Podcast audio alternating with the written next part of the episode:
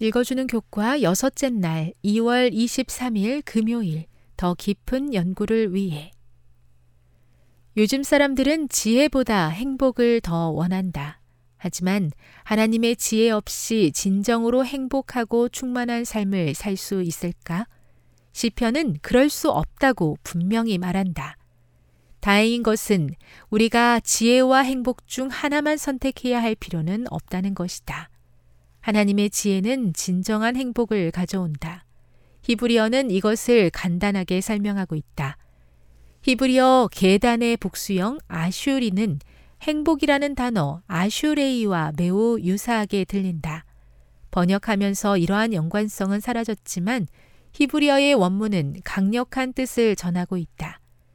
그의 정로로 가는 계단은 행복한 삶으로 이끈다는 것이다. 성경의 지혜나 행복은 추상적 개념이 아니라 실제 경험이다. 지혜와 행복은 하나님을 경외하고 찬양하고 그 안에서 힘을 얻고 그분을 신뢰하는 관계에서 발견할 수 있는 것이다. 시편 25편 14절은 여호와의 친밀하심이 그를 경외하는 자들에게 있으며 그의 언약을 그들에게 보이시리로다라고 말한다. 하나님께서 우리에게 제시하신 빛나는 장면들에 감사하자. 하나님의 사랑에 대한 복된 보증들을 모으고 늘 바라보자.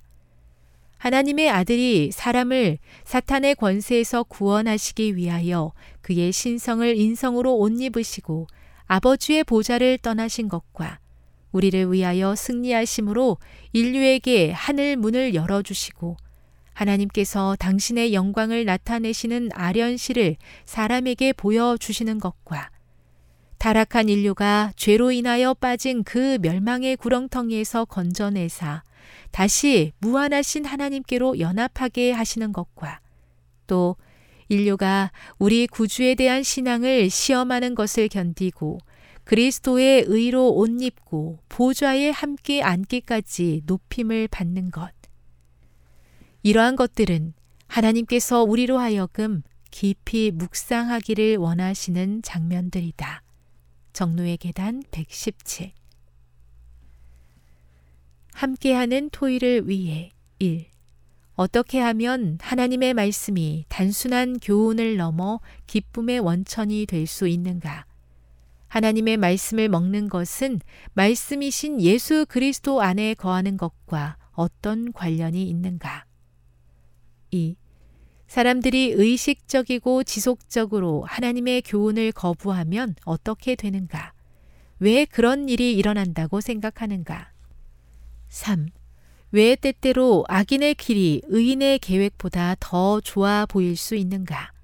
악인들이 종종 아주 잘 되고 있는 것처럼 보일 때 우리는 어떻게 해야 하겠는가?